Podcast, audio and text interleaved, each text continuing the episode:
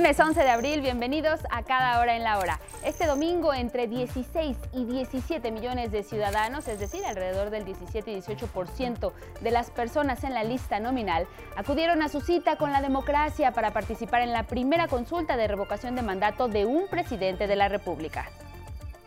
El Instituto Nacional Electoral informó que 91% de las y los ciudadanos que votaron lo hicieron porque el presidente López Obrador sigue en la presidencia de la República. Respecto de la respuesta a la pregunta que sigue en la presidencia de la, de la República, el porcentaje de votación se encuentra entre un límite inferior de 90.3% y 91.9%. En tanto, el presidente Andrés Manuel López Obrador aseguró que a pesar de los pesares, el pueblo salió a votar en la jornada histórica de revocación de mandato y participaron más de 17 millones de mexicanos. Según los cálculos oficiales, más de 17 millones de mexicanos. A pesar de que no se instalaron casillas, solo se instalaron el 30% de las casillas que se instalaron en el 2018, una tercera parte de las casillas. El primer mandatario hizo una comparación de votos entre él y el expresidente Felipe Calderón. Destacó que esta vez obtuvo más votos que en 2006, a pesar del fraude en aquellas elecciones. En información internacional, otra comunidad devastada por la invasión de Rusia es Borodianka. Las autoridades ucranianas informaron que casi, de casi 30 cuerpos hallados entre los edificios derruidos. Y en la cultura fue todo un éxito la sala de lectura de Leo con el 11 sobre la novela El Corredor o Las almas que lleva el diablo de Alejandro Vázquez Ortiz. Aquí le daremos todos los detalles. Y es todo en cada hora en la hora, pero quédese con nosotros, tenemos más información.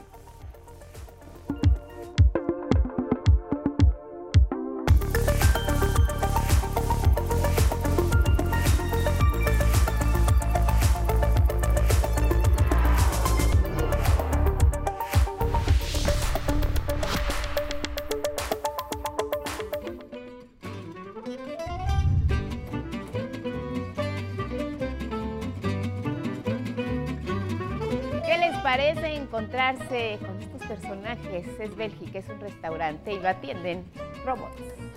Con atractivos rasgos gatunos, pantallas coloridas, una atención de primera. Interactúan de forma amena y simpática, muy cotidiana con los comensales. Fueron diseñados en China, son capaces de realizar actividades diferentes en este lugar. Llevan comida, cobran cuentas y ofrecen el menú. Esta es una medida más para combatir la pandemia, para evitar el contacto físico. Y es que los robots de reparto se han convertido en los servidores estrella de este restaurante, Saint Niklas, en Bélgica.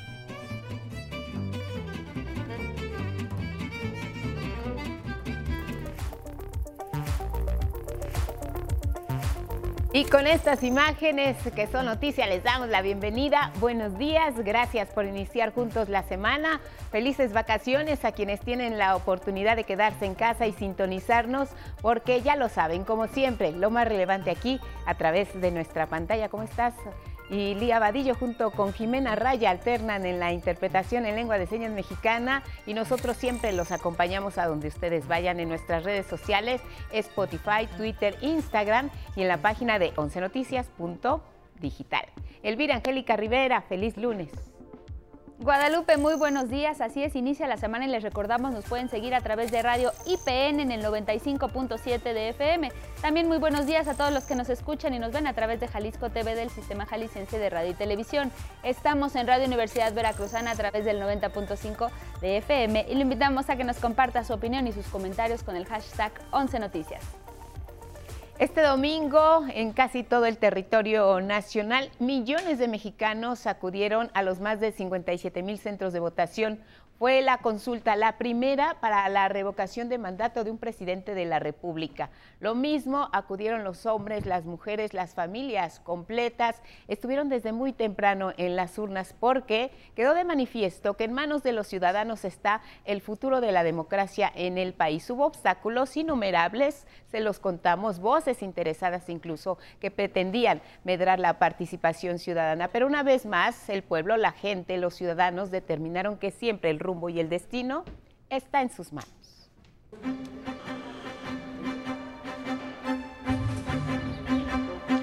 En Baja California las urnas fueron abarrotadas. En Chiapas las casillas no se dieron abasto.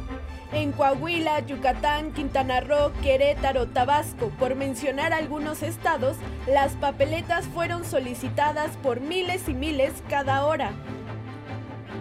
No importaron las edades ni las regiones. A lo largo y ancho del territorio, millones de personas esperaron entusiastas su turno para formar parte de la historia. Pese al llamado de la oposición a no participar en estas votaciones, hombres y mujeres salieron a las calles y expresaron su opinión.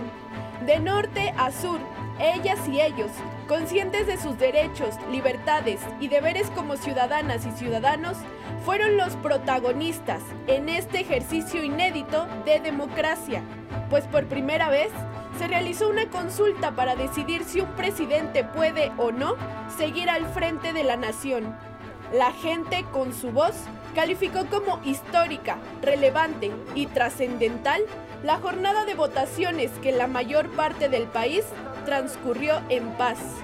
Nunca en la vida se había visto esto, es único en historia. Ya empezamos a despertar y ya empezamos a saber qué derechos tenemos y cómo utilizarlos. Entonces esto es algo histórico. Es un derecho que nosotros tenemos, pero también a la vez es nuestra obligación participar en estos ejercicios. Yo creo que es un buen mecanismo de rendición de cuentas que fundamenta y que es la culminación de la transición democrática en este país.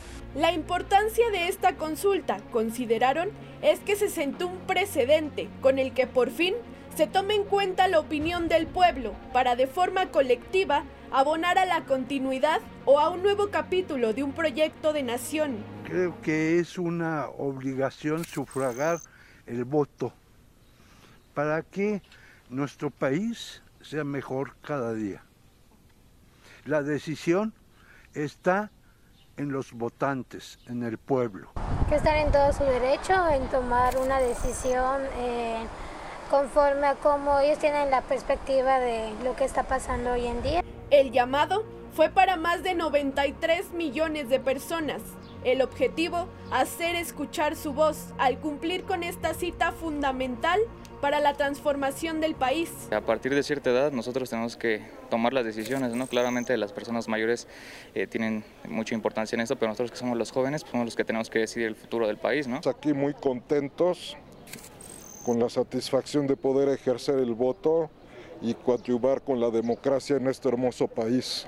Muchas gracias. Suerte y éxito a todos, a los que creen y no creen pero pues vamos evolucionando afortunadamente, ¿no? Los votos en esta consulta fueron muestra de que el pueblo tiene en sus manos el poder de decisión y de que son ellas y ellos quienes verdaderamente dirigen a México. Pésele a quien le pese, la gente desbordó los malos augurios de quienes le apostaron a la no democracia. 11 Noticias, Karen Ballesteros. Desde que se creó el sistema de elección directa para la presidencial hace más de 100 años, nuestro sistema electoral no había tenido un avance tan significativo como el que se vivió ayer con la primera revocación de mandato. En el Instituto Nacional Electoral se vivió de manera intensa. La crónica es de mi compañera, mi compañero Luis Méndez.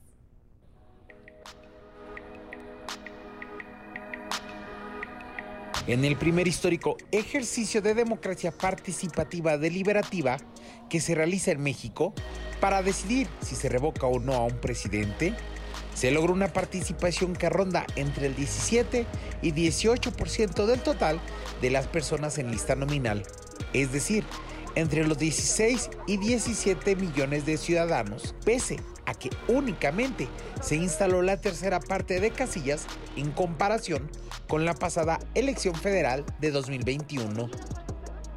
Dichos resultados son los estimados por el conteo rápido que realizó el Instituto Nacional Electoral para conocer el sentido del voto de los y las mexicanas que acudieron a las urnas para decidir si Andrés Manuel López Obrador sigue o no en el cargo. En relación con la respuesta que se le revoque el mandato por pérdida de la confianza al presidente de la República, eh, la participación, la votación se estima entre un límite inferior de 6.4% y 7.8% como límite superior.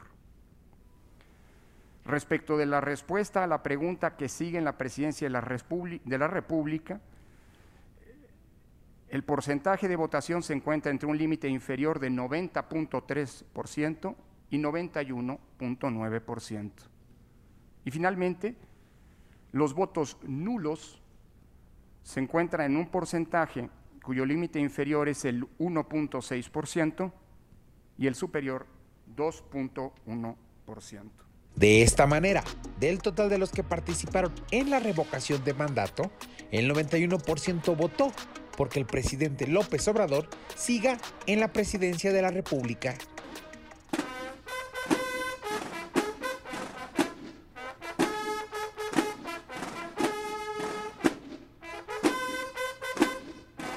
Pasadas las 7 de la mañana de este domingo 10 de abril, la jornada electoral arrancó con una ceremonia cívica, pero también con acusaciones. Los reiterados intentos de boicotear el trabajo de esta autoridad electoral para impedir que cumpliéramos con nuestro mandato constitucional generaron el efecto contrario. La ciudadanía aceptó una vez más a participar en la integración de las mesas directivas de casilla. Los posicionamientos del consejero presidente se mantuvieron en la sesión del Pleno del Consejo General del INE, que casi a mediodía recibió el primer reporte de la instalación de las casillas siendo las 11 horas con 43 minutos, puedo informarles que se ha reportado la instalación de 56.465 casillas, lo que equivale al 98.29% del total de las aprobadas por los consejos distritales. Aunque también se dio un fuerte debate. La mayoría de este Consejo General tiene una iniciativa para anular la consulta de revocación de mandato.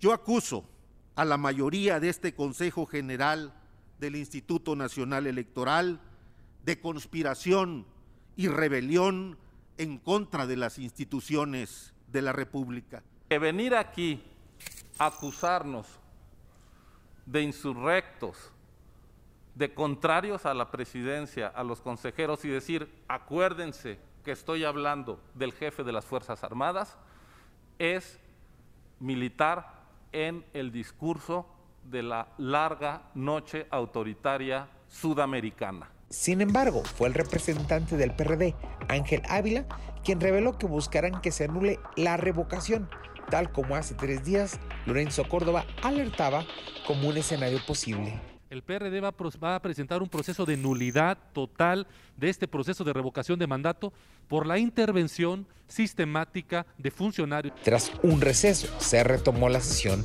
pero los enfrentamientos continuaron. El consejero Murayama informó que se emitió una medida cautelar a la Secretaría de Hacienda y Crédito Público por promover la votación mediante un mensaje en Twitter, el cual posteriormente eliminó la dependencia. Y también se criticó el actuar del líder nacional del partido Morena, Mario Delgado, a quien se le acusó de realizar acarreo de votos.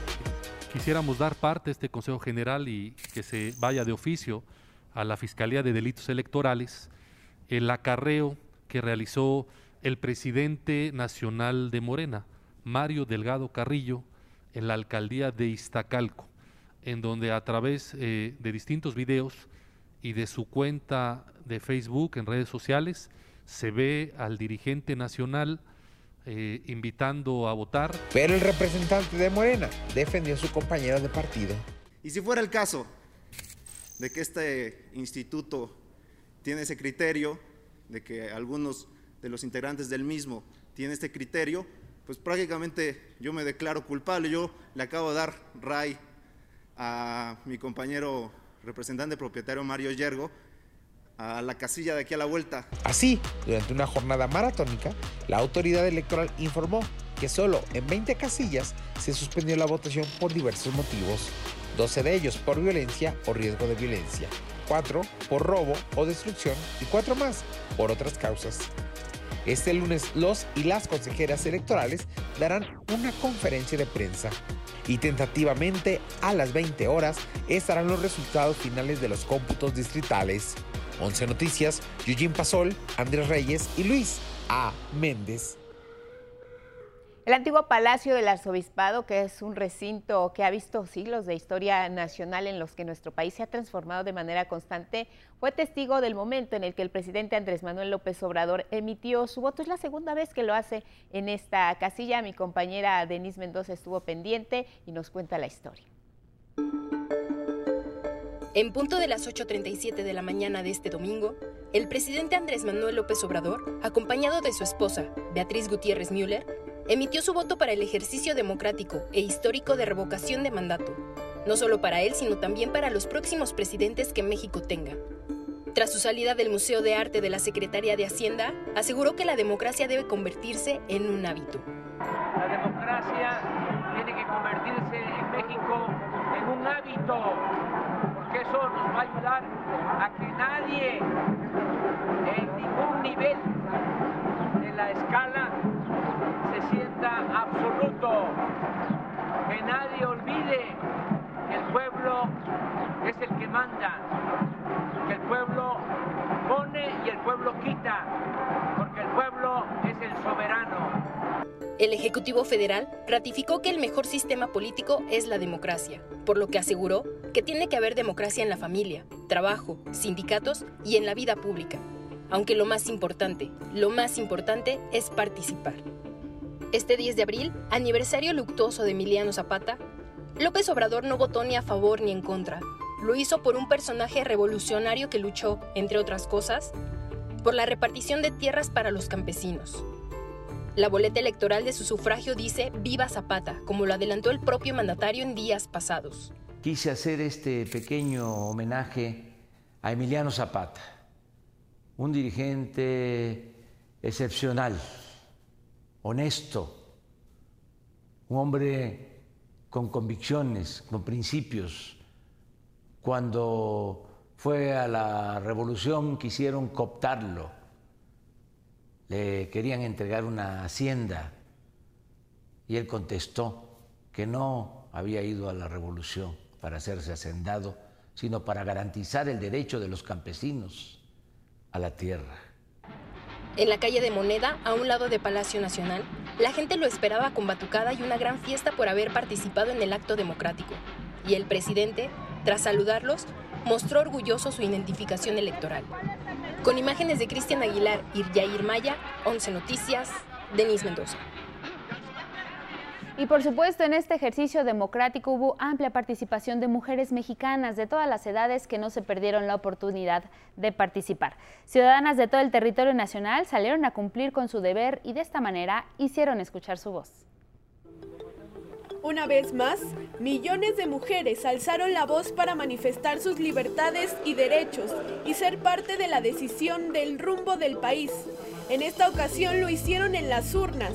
A lo largo y ancho del territorio nacional, ellas también salieron a cumplir con un deber como ciudadanas, participar en un acontecimiento histórico para la democracia en México.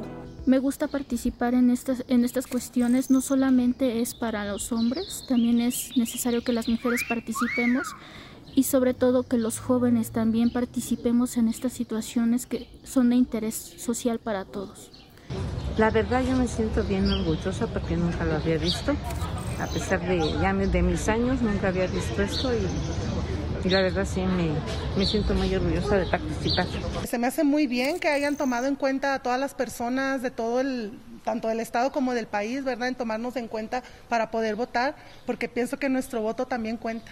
Al emitir su voto, expresaron su empatía o descontento con el gobierno actual, pero sobre todo cómo esta administración las está tomando en cuenta. Nosotras como sujetos políticos tenemos una responsabilidad también de expresar eh, pues qué tan contentas estamos con lo que el gobierno está haciendo en, relación a nosotras. ¿no? Es importante votar ya que este, la participación de la mujer ya en estos tiempos es muy importante para que le den un seguimiento más a cualquier problemática que hay como los feminicidios. Las mexicanas no solo formaron parte de la historia con su voto, también lo hicieron como observadoras o funcionarias de casillas sí noté que había varias mujeres, eh, bueno, bastantes mujeres dentro de la, de la casilla, entonces pues me parece también positivo. El ejercer un derecho al voto yo creo que es importante. Cualquier tipo de eventos como estos es importante para que decidamos nosotros como mujeres eh, lo que queremos. Resaltaron que la participación de mujeres de todas las edades en esta jornada electoral permitirá transformar su panorama y esperan que sea en su favor.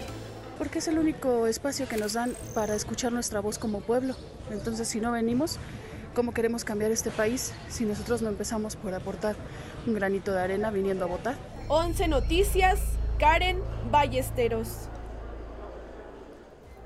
Pues así este recorrido por la jornada de este domingo. Le queremos dar las gracias a usted que nos acompañó a lo largo de nuestra transmisión. Iniciamos muy temprano, 6.50 de la mañana con la ceremonia cívica y no terminamos hasta que no dimos a conocer estos resultados del conteo rápido en voz del consejero presidente del INE. Creo que su participación fue muy importante y demuestra que con un ejercicio cívico de esta magnitud los ciudadanos sí están interesados en ser parte de la democracia. Es un ejercicio que nos permitirá ahora tener una continuidad porque hay una ley federal de revocación de mandato que se puso en marcha en este primer ejercicio para nosotros los ciudadanos, aunque hemos tenido la posibilidad de participar en otro tipo de consultas. Así que vamos a seguir con el tema. También escucharemos al volver de la pausa el mensaje que dio el presidente Andrés Manuel López Obrador una vez que se conocieron los resultados y también estaremos en Ucrania, qué es lo que está ocurriendo del otro lado del mundo en el conflicto con Rusia. Al volver les contamos.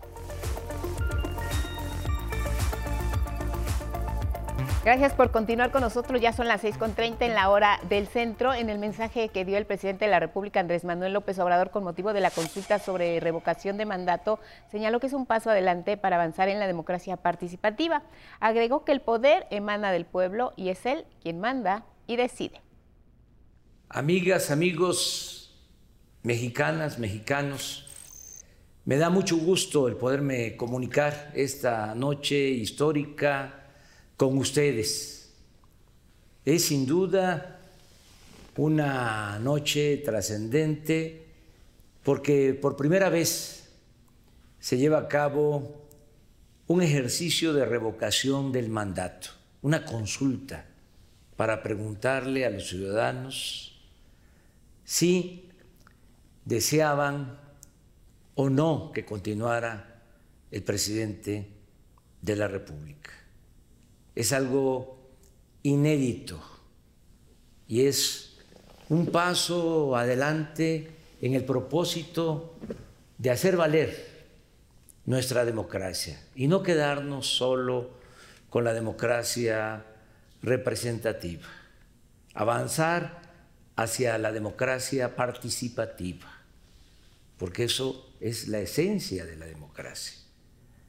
El poder dimana del pueblo y se instituye para su beneficio. Y el pueblo tiene en todo momento el derecho, la facultad para cambiar la forma de su gobierno. No olvidemos que el pueblo es el soberano. No tenemos un rey en México. No hay una oligarquía, es una democracia. Y es el pueblo el que manda y es el pueblo el que decide. Estoy muy contento porque a pesar de los pesares, mucha gente salió a votar el día de hoy. Según los cálculos oficiales, más de 17 millones de mexicanos. A pesar de que no se instalaron casillas, solo se instalaron el 30% de las casillas que se instalaron en el 2018, una tercera parte de las casillas. En muchas cabeceras municipales no hubo casillas. En mi pueblo, en Tepetitán, donde siempre se instalan casillas, en esta ocasión no hubo casillas. Las pusieron a 30, 40 kilómetros de distancia.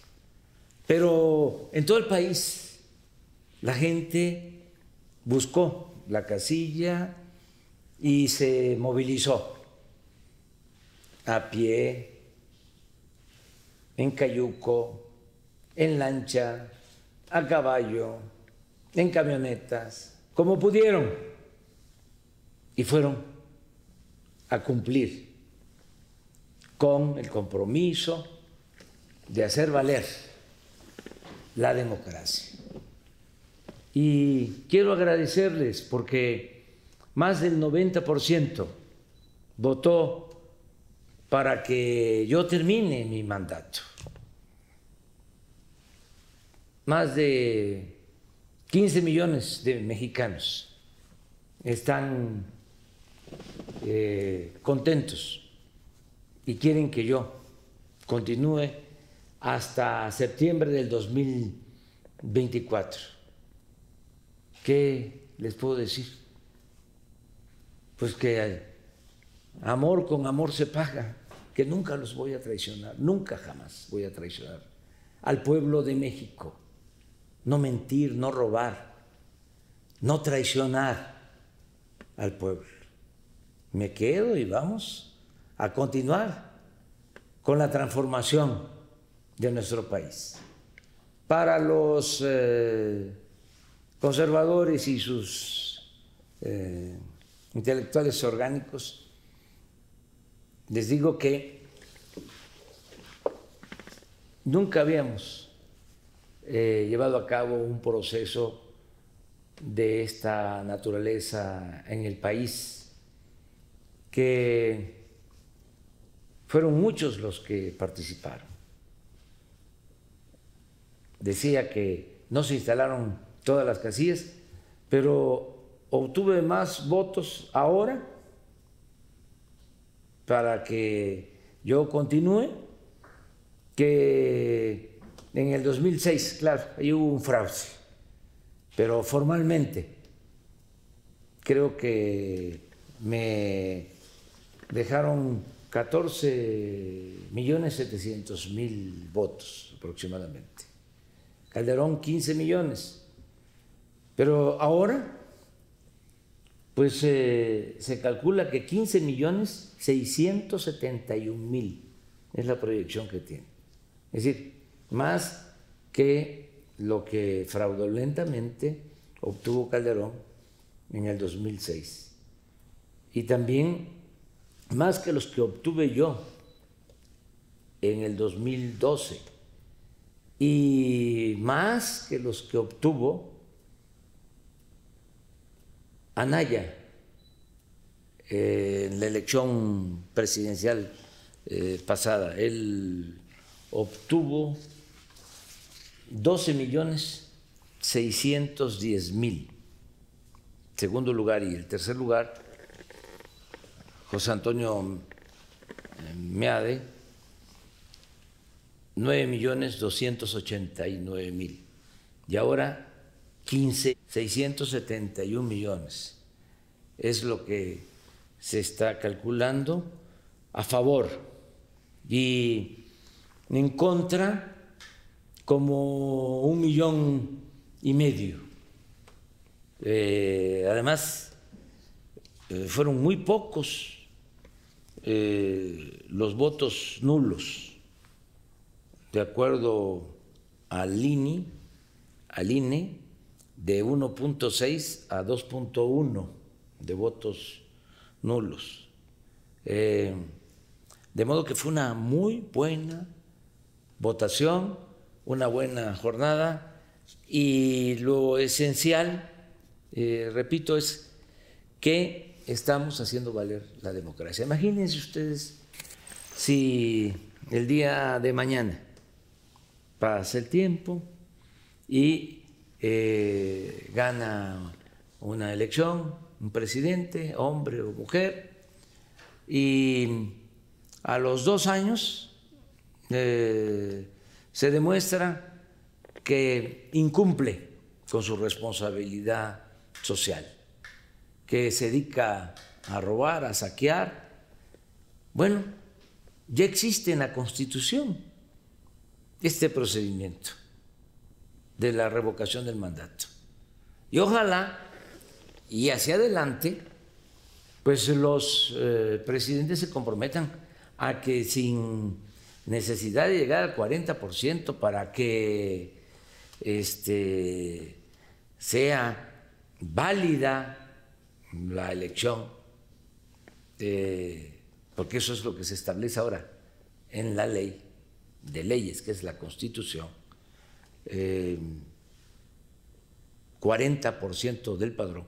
Aún sin eso, si se pierde en una consulta, pues hay que dejar el cargo, porque no se puede gobernar sin el apoyo del pueblo, no se puede gobernar sin autoridad moral, porque si no se tiene autoridad moral, no se tiene autoridad política. No le hace que no sea vinculatoria la eh, consulta, no se alcance el 40% de participación. Este, el gobernante tiene que tener vergüenza, tiene que tener dignidad y no estar a fuerza, ¿eh? porque eso no es democracia, eso es eh, em, legalidad, pero no necesariamente democracia.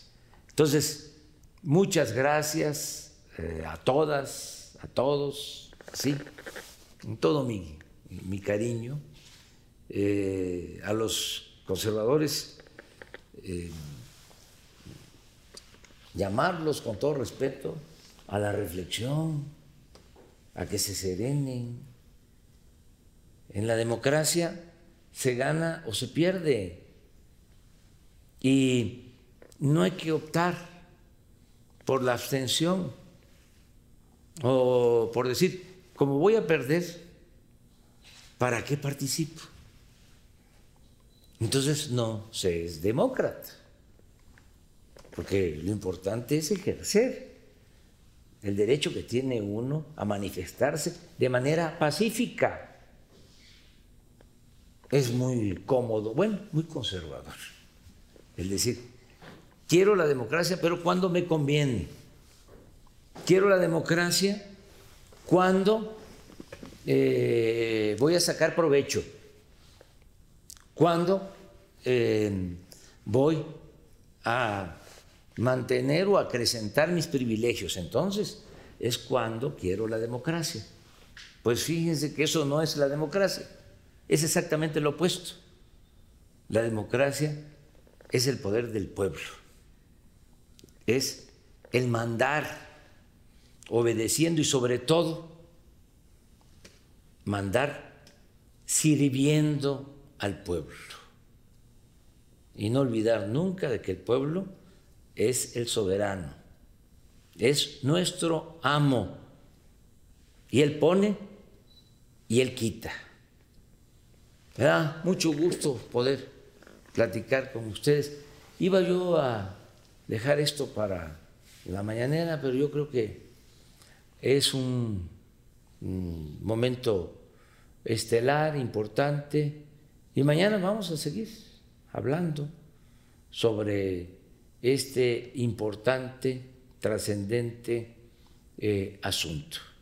Yo les doy las buenas noches y así todo mi cariño, pero sincero, sincero, sincero, les quiero mucho. Una vez dije cuando me desaforaron, les quiero desaforadamente, eh, yo sigo teniendo un gran amor al pueblo de México, a todas, a todos ustedes.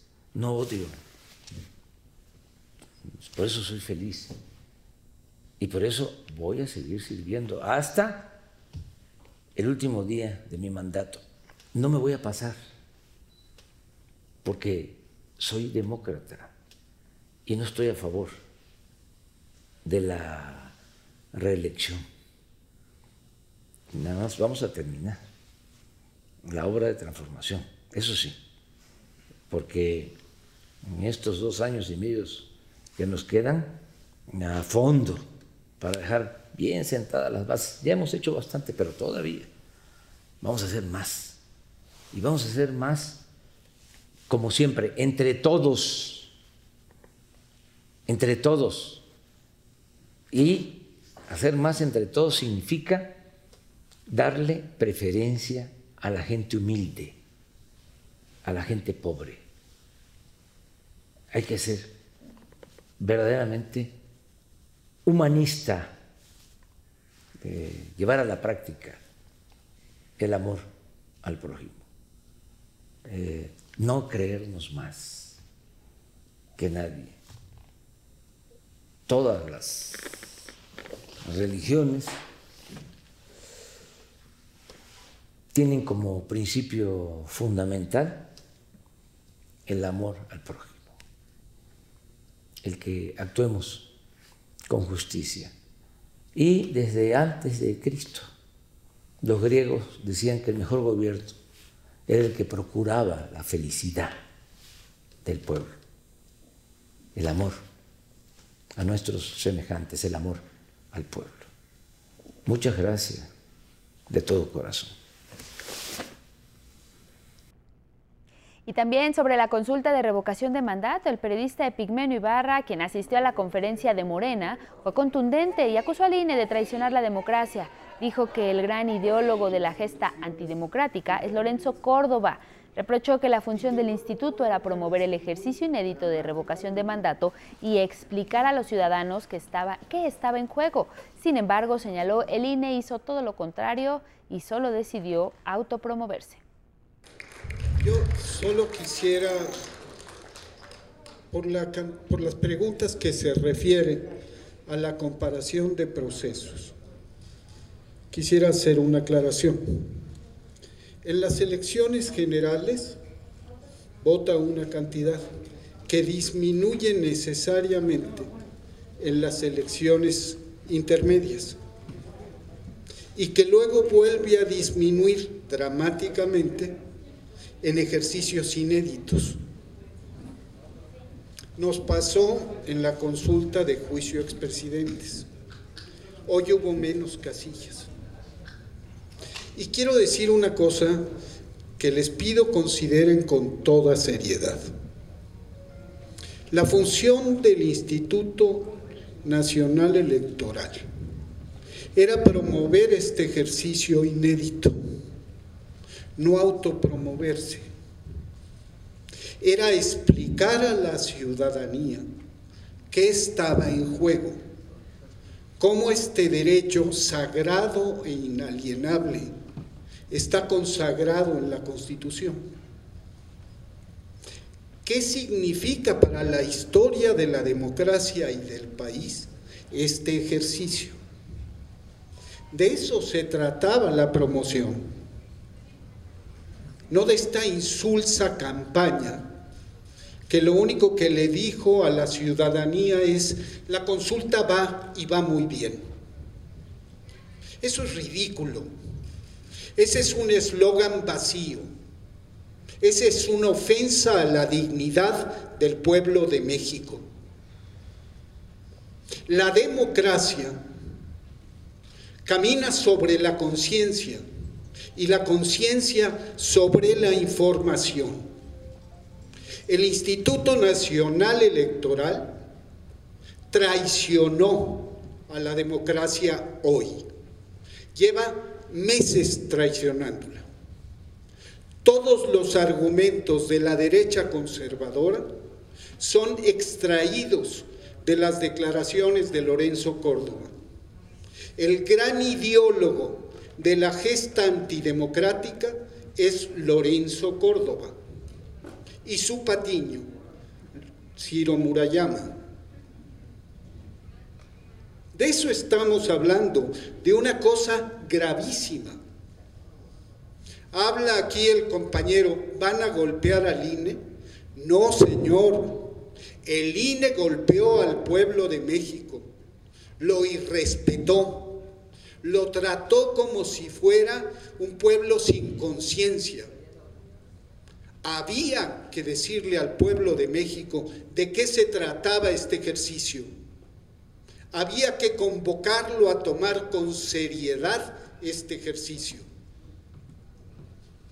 ¿Qué nos hicieron? Soltar un eslogan de un publicista charlatán, que no decía nada, qué ofensa, qué indignidad. De eso hay que hablar. Investiguen ustedes la frecuencia y cantidad de spots y luego analicen de qué se trataban los spots. Investiguen ustedes la cantidad de veces que Lorenzo Córdoba atacó la consulta, descalificó el ejercicio, lo consideró estéril. ¿Cuántas veces habló del presupuesto y se portó como un secuestrador exigiendo, exigiendo rescate para hacer la consulta? Hoy es un día en el que tenemos que hablar con claridad.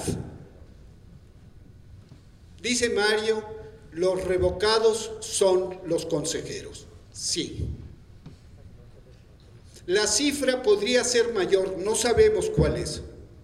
Claro que podría ser mayor si el Instituto Nacional Electoral hubiera cumplido con su tarea, si hubiera puesto más casillas, si hubiera dado mejor información y si en lugar de actuar como censor, porque en este país hoy todo el mundo dice lo que quiere, incluido Ciro Murayama Combroso, pero es un delito promover la consulta.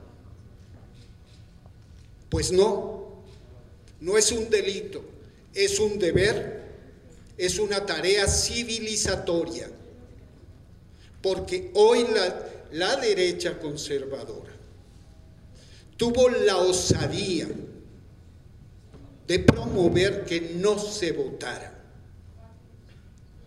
Actuó contra la democracia. Llamar a las urnas vacías es desear la tiranía para este país. No quieren a López Obrador, sáquenlo con sus votos. Eso no lo hicieron. ¿Perdón? Yo quería subrayar esto para que ustedes primero pongan en perspectiva la cantidad de votos que pueden caer y por el otro lado midan el efecto pernicioso de la acción corrosiva contra la democracia encabezada por Lorenzo Córdoba y ejecutada por la autoridad electoral.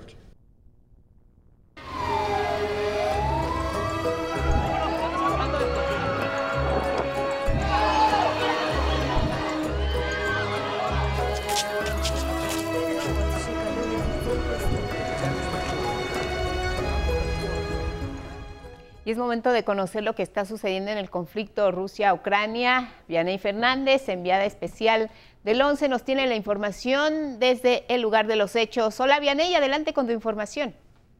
Guadalupe, auditorio del 11 y los medios públicos, muy buenos días. Estamos en el camino entre Irpin y Busha dos de las localidades cercanas a Kiev que fueron ocupados por las tropas rusas y en las que no solo se causó devastación, como ustedes podrán ver a mis espaldas, sino también la muerte de miles de civiles. Este fin de semana la Fiscalía ucraniana informó que hasta el momento ha encontrado aproximadamente 1.200 cuerpos de civiles que fueron ejecutados, se cree, deliberadamente por los rusos tanto en Irpin, en Busha, en Hostomel y en Bodorianka, que son localidades que se encuentran cerca de la capital ucraniana, Kiev.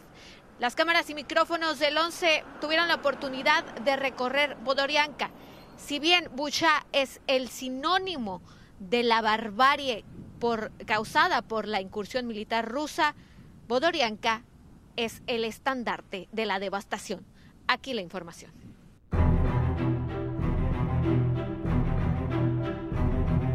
Patisca espera y espera. Es lo menos que puede hacer por su hijo que está entre los escombros. Mi hijo vivía en este edificio. El día del bombardeo en la mañana, mi hijo estaba en el piso 7. En la última llamada que tuvimos me dijo, oh papá, nos han dicho que los rusos vienen en camino. Después de eso, la historia de los vecinos es que varios, incluido él, se bajaron al sótano. Después de eso, un avión llegó y bombardeó primero un edificio, después el otro, y la conexión se perdió.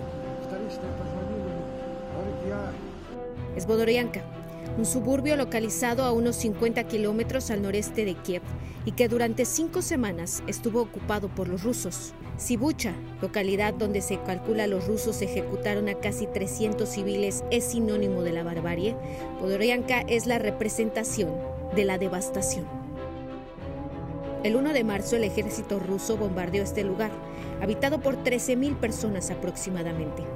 Una vez que se aseguró que las vías de comunicación hacia Kiev estaban destrozadas, inició con la ocupación. Los cuerpos de rescate llegaron hasta que los rusos se replegaron al este del país.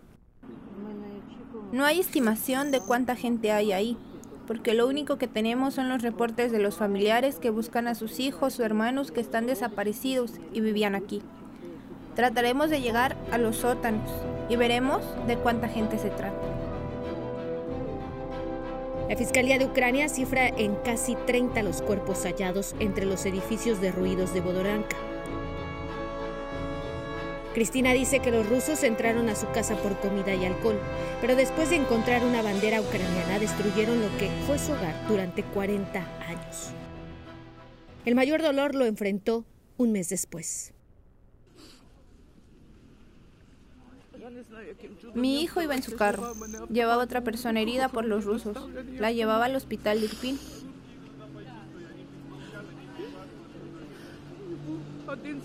Y un tanque disparó contra su carro y lo destruyó por completo.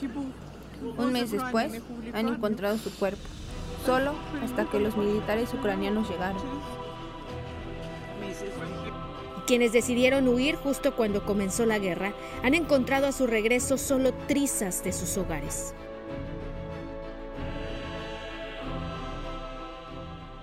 Comentarles que hace unos momentos el ejército ucraniano informó a través de sus redes sociales que prevén el día de hoy se realice la batalla final por Mariupol, la ciudad que ha sido más castigada durante esta incursión militar rusa que se encuentra al este del territorio ucraniano y que precisamente es uno de los principales objetivos del gobierno ruso porque da al mar de Arzov. Nosotros continuaremos informándoles desde Ucrania con imágenes de mi compañero Miguel Ángel Vázquez. El reporte. Gracias por la información, Vianey. Tenemos a Miguel de la Cruz aquí en el estudio Cultura.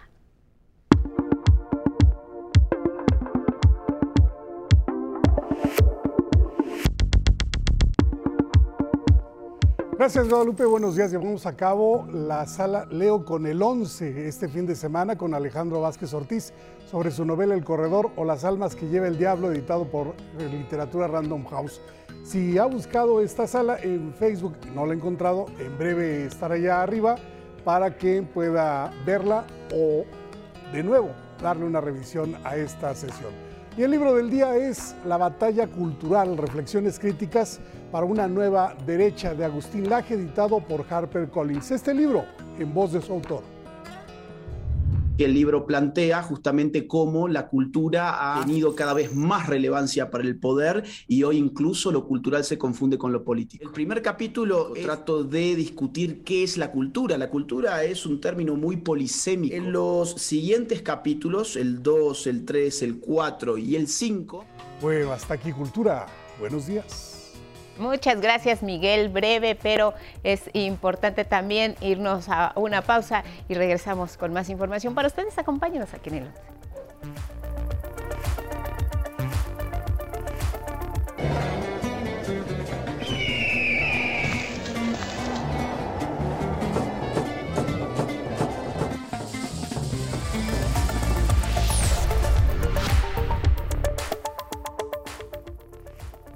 Más información en cada hora en la hora. A lo largo del territorio nacional, este domingo millones de mexicanas y mexicanos participaron en la primera consulta de revocación de mandato de un presidente de la República. Desde las 8 de la mañana dieron ejemplo de democracia cívica al emitir su voto en los más de 57 mil centros instalados por el INE. Nunca en la vida se había visto esto, es único en la historia. En tanto, el Instituto Nacional Electoral informó que las y los mexicanos que acudieron a las urnas para decidir si el presidente Andrés Manuel López Obrador continúa a cargo de la nación y los resultados mostraron un amplio apoyo de la ciudadanía al mandatario. Respecto de la respuesta a la pregunta que sigue en la presidencia de la, de la República, el porcentaje de votación se encuentra entre un límite inferior de 90.3% y 91.9%. Quien dio un ejemplo del ejercicio de participación democrática fue el propio presidente López Obrador, quien acompañado de su esposa, la doctora Beatriz Gutiérrez Müller, poco después de las 8.30 de la mañana, acudió a emitir su voto, enfatizando que la democracia debe convertirse en un hábito. La democracia tiene que convertirse en México en un hábito eso nos va a ayudar a que nadie en ningún nivel de la escala se sienta absoluto. En información internacional, el presidente de Francia, el centrista Emmanuel Macron y la ultraderechista Marine Le Pen disputarán la presidencia francesa el próximo 24 de abril. Este domingo, en primera vuelta electoral, Macron obtuvo el 27.4% de los votos, mientras que Le Pen obtuvo 25.5%. Y en la cultura, un compendio de poemas en la voz de Javier Villaurrutia resuena en el elenco de la Compañía Nacional de Teatro con Nostalgia de la Muerte. Esta es una puesta en escena para esta, para esta, esta poesía que habla del amor, del desamor, del frío, del desengaño, de la felicidad, de muchas cosas. Y es todo en cada hora en la hora, pero quédese con nosotros, tenemos más información.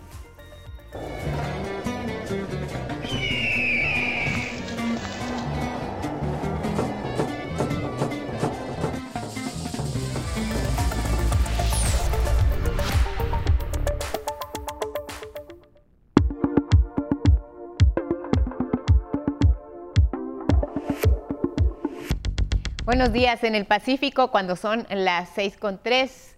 Y vamos a hablar ahora con Lorenzo Lazo, analista de asuntos internacionales, sobre lo que ocurrió en esta, la primera vuelta electoral a la presidencia en Francia. Lorenzo, qué gusto saludarte. Buenos días.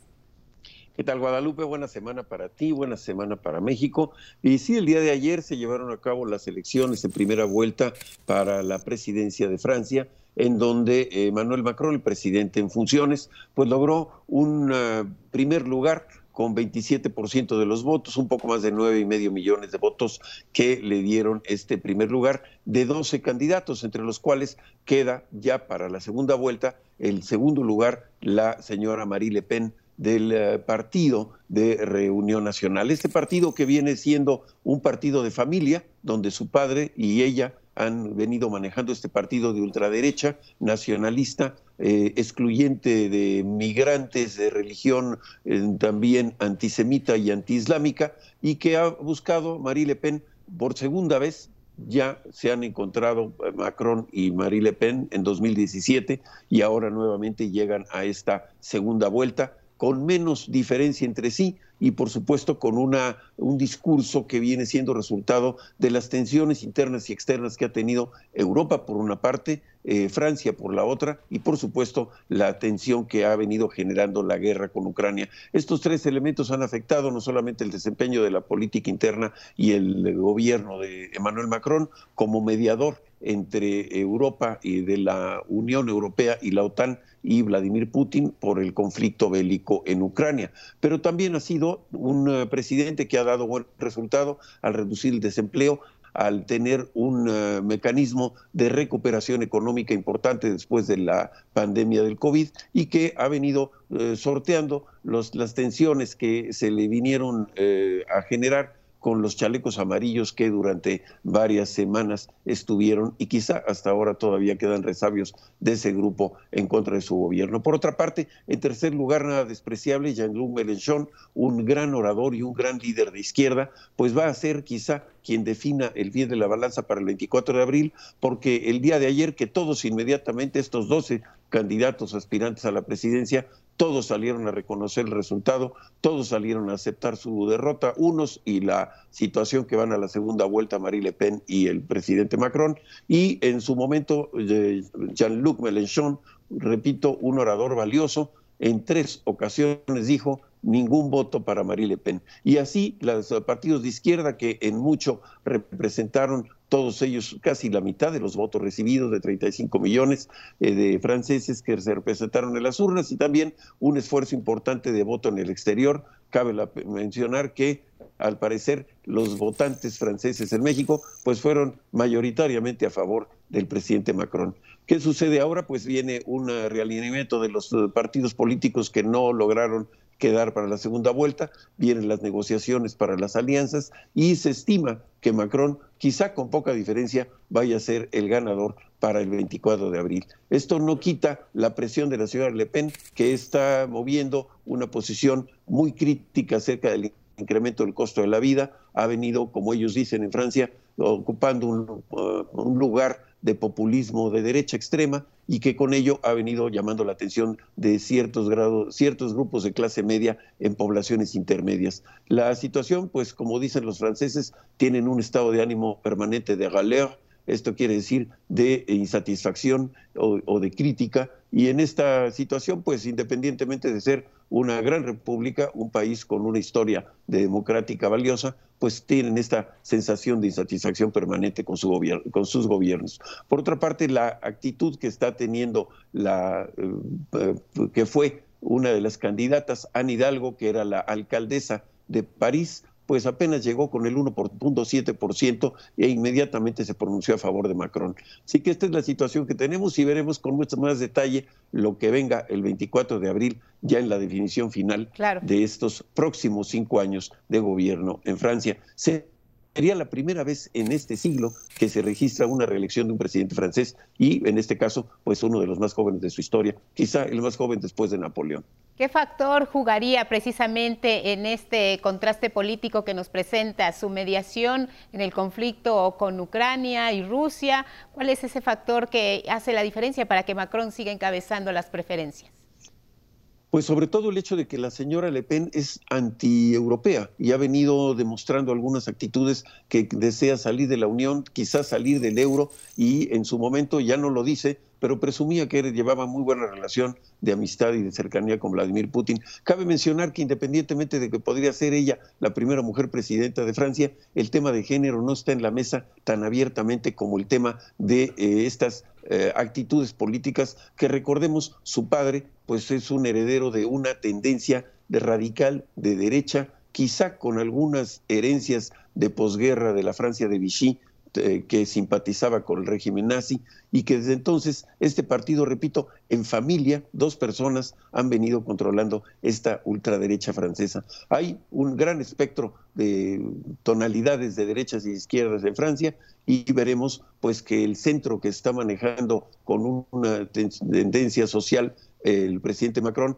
pues pueda eh, recuperarse y ser, repito, la primera persona en este siglo que se reelige en Francia en esta, pues nada sencilla, eh, vulnerabilidad que han tenido los regímenes democráticos en esta década. Y con serios problemas a nivel multilateral que se están viendo allá en Europa, porque recordemos, Lorenzo, que la primera administración de Macron, su primer inicio de mandato no fue nada fácil. Entonces seguiremos pendientes de lo que venga ya para la próxima elección. Gracias, Lorenzo. Te mando un abrazo. Cuídate. Buenos días. Igual, Guadalupe, felicidades por ayer, un día largo en el trabajo para ustedes, felicidades por la cobertura. Muchas gracias, Lorenzo, gracias, gracias, te vemos la próxima semana y nos vamos eh, precisamente a este recorrido por algunas de las entidades donde se realizó esta labor, esta tarea de consulta de revocación de mandato Nuevo León y Querétaro, así la jornada. Desde las zonas populares hasta las zonas residenciales Miles de neoleonenses tomaron parte en la jornada de revocación de mandato para marcar una diferencia en la democracia mexicana. Con algunos retrasos, se reportó al filo de las 11 horas que se instaló el total de las más de 2.600 casillas que fueron destinadas para la entidad. Ellas y ellos acudieron convencidos de la importancia que tiene su voto. Yo creo que con este nueva forma de, hacer democracia a través de la voluntad del pueblo, yo creo que es algo bien importante que ha sucedido en el país. Eh, solamente hay que reforzar las instituciones que están promoviendo eh, la democracia como son el Instituto Nacional Electoral. Sí es importante porque él, pues, nosotros decimos si sigue o no y lo que va a hacer pues ya la gente si no lo quiere, pues que siga otro, otro proceso.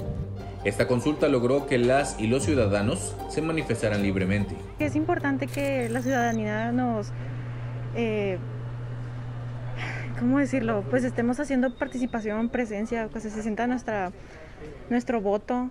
Eh, la verdad creo que es importante participar en estas cosas y si estás de acuerdo o no estás de acuerdo, pues exponerlo y pues dicen que el silencio habla. Entonces, este, yo por eso vengo y doy mi voto. Yo creo que es por el hecho de que sentir que pudiste hacer algo independientemente de lo que se decida que se pueda hacer al respecto. Simplemente por decir, bueno, no quedó en mí, entonces decido hacer eso. Somos ciudadanos y debemos de ejercerlo, así como todos ejercen, también nosotros tenemos el derecho de de elegir y de votar por quien nosotros queramos. La Junta Local del INE reportó que durante el domingo se registraron 19 incidencias en el estado, entre ellas el fallecimiento de una mujer de 72 años que esperaba en la fila. En ninguna de las 2.614 casillas se impidió la votación. Con imágenes de Eduardo Casanova, 11 Noticias, Atlante Muñoz. Regresamos al estudio de Once Noticias para compartirles brevemente el reporte del clima para este lunes. ¿Qué es lo que va a pasar en el centro? Bueno, mire, en el centro del país habrá nublados por la tarde algunas lluvias de poca intensidad, pero una tarde de cálida a muy calurosa. En tanto, en el noroeste habrá cielo despejado y soleado durante todo el día sin posibilidad de lluvia, pero rachas de viento de moderado a fuerte en toda la región, alcanzando hasta los 80 kilómetros por hora. El norte del país espera un ambiente cálido con nublados y algunas lluvias aisladas por la tarde y la noche. Y en el caso específico de Chihuahua, rachas de viento de hasta 90 kilómetros por hora. En el occidente continuará con un tiempo muy caluroso de más de 30 grados por la tarde, pero con cielos nublados en toda la región. Temperaturas frescas en la madrugada de mañana. Nos vamos al sureste porque ahí pasarán de los 35 grados Celsius a pesar de la nubosidad que se espera en toda la región, aunque sin posibilidad de lluvia, salvo en el caso de Quintana Roo, donde habrá lluvias ligeras con actividad eléctrica por la tarde y la noche. Finalizamos en el sur del país, también se mantendrá por arriba de los 35 grados a pesar de precipitaciones vespertinas por lo que recomendamos seguir todas las precauciones necesarias, ya sabe usted, mantenerse bien hidratado y estar atentos a los pronósticos de la Conagua. Gracias a quienes nos siguieron a través de Radio Instituto Politécnico Nacional y a través de las redes sociales. Que tenga un excelente inicio de semana. Guadalupe, muy buen día. Igual para ti, Elvira Angélica Rivera, gracias en casa como siempre por su atención y compañía. Buen clima para las personas que están a punto de salir de vacaciones. Aprovechen, descansen y además sabemos que todavía estamos en pandemia, así que ustedes conocen las precauciones. Sigan en el 11. Buenos días.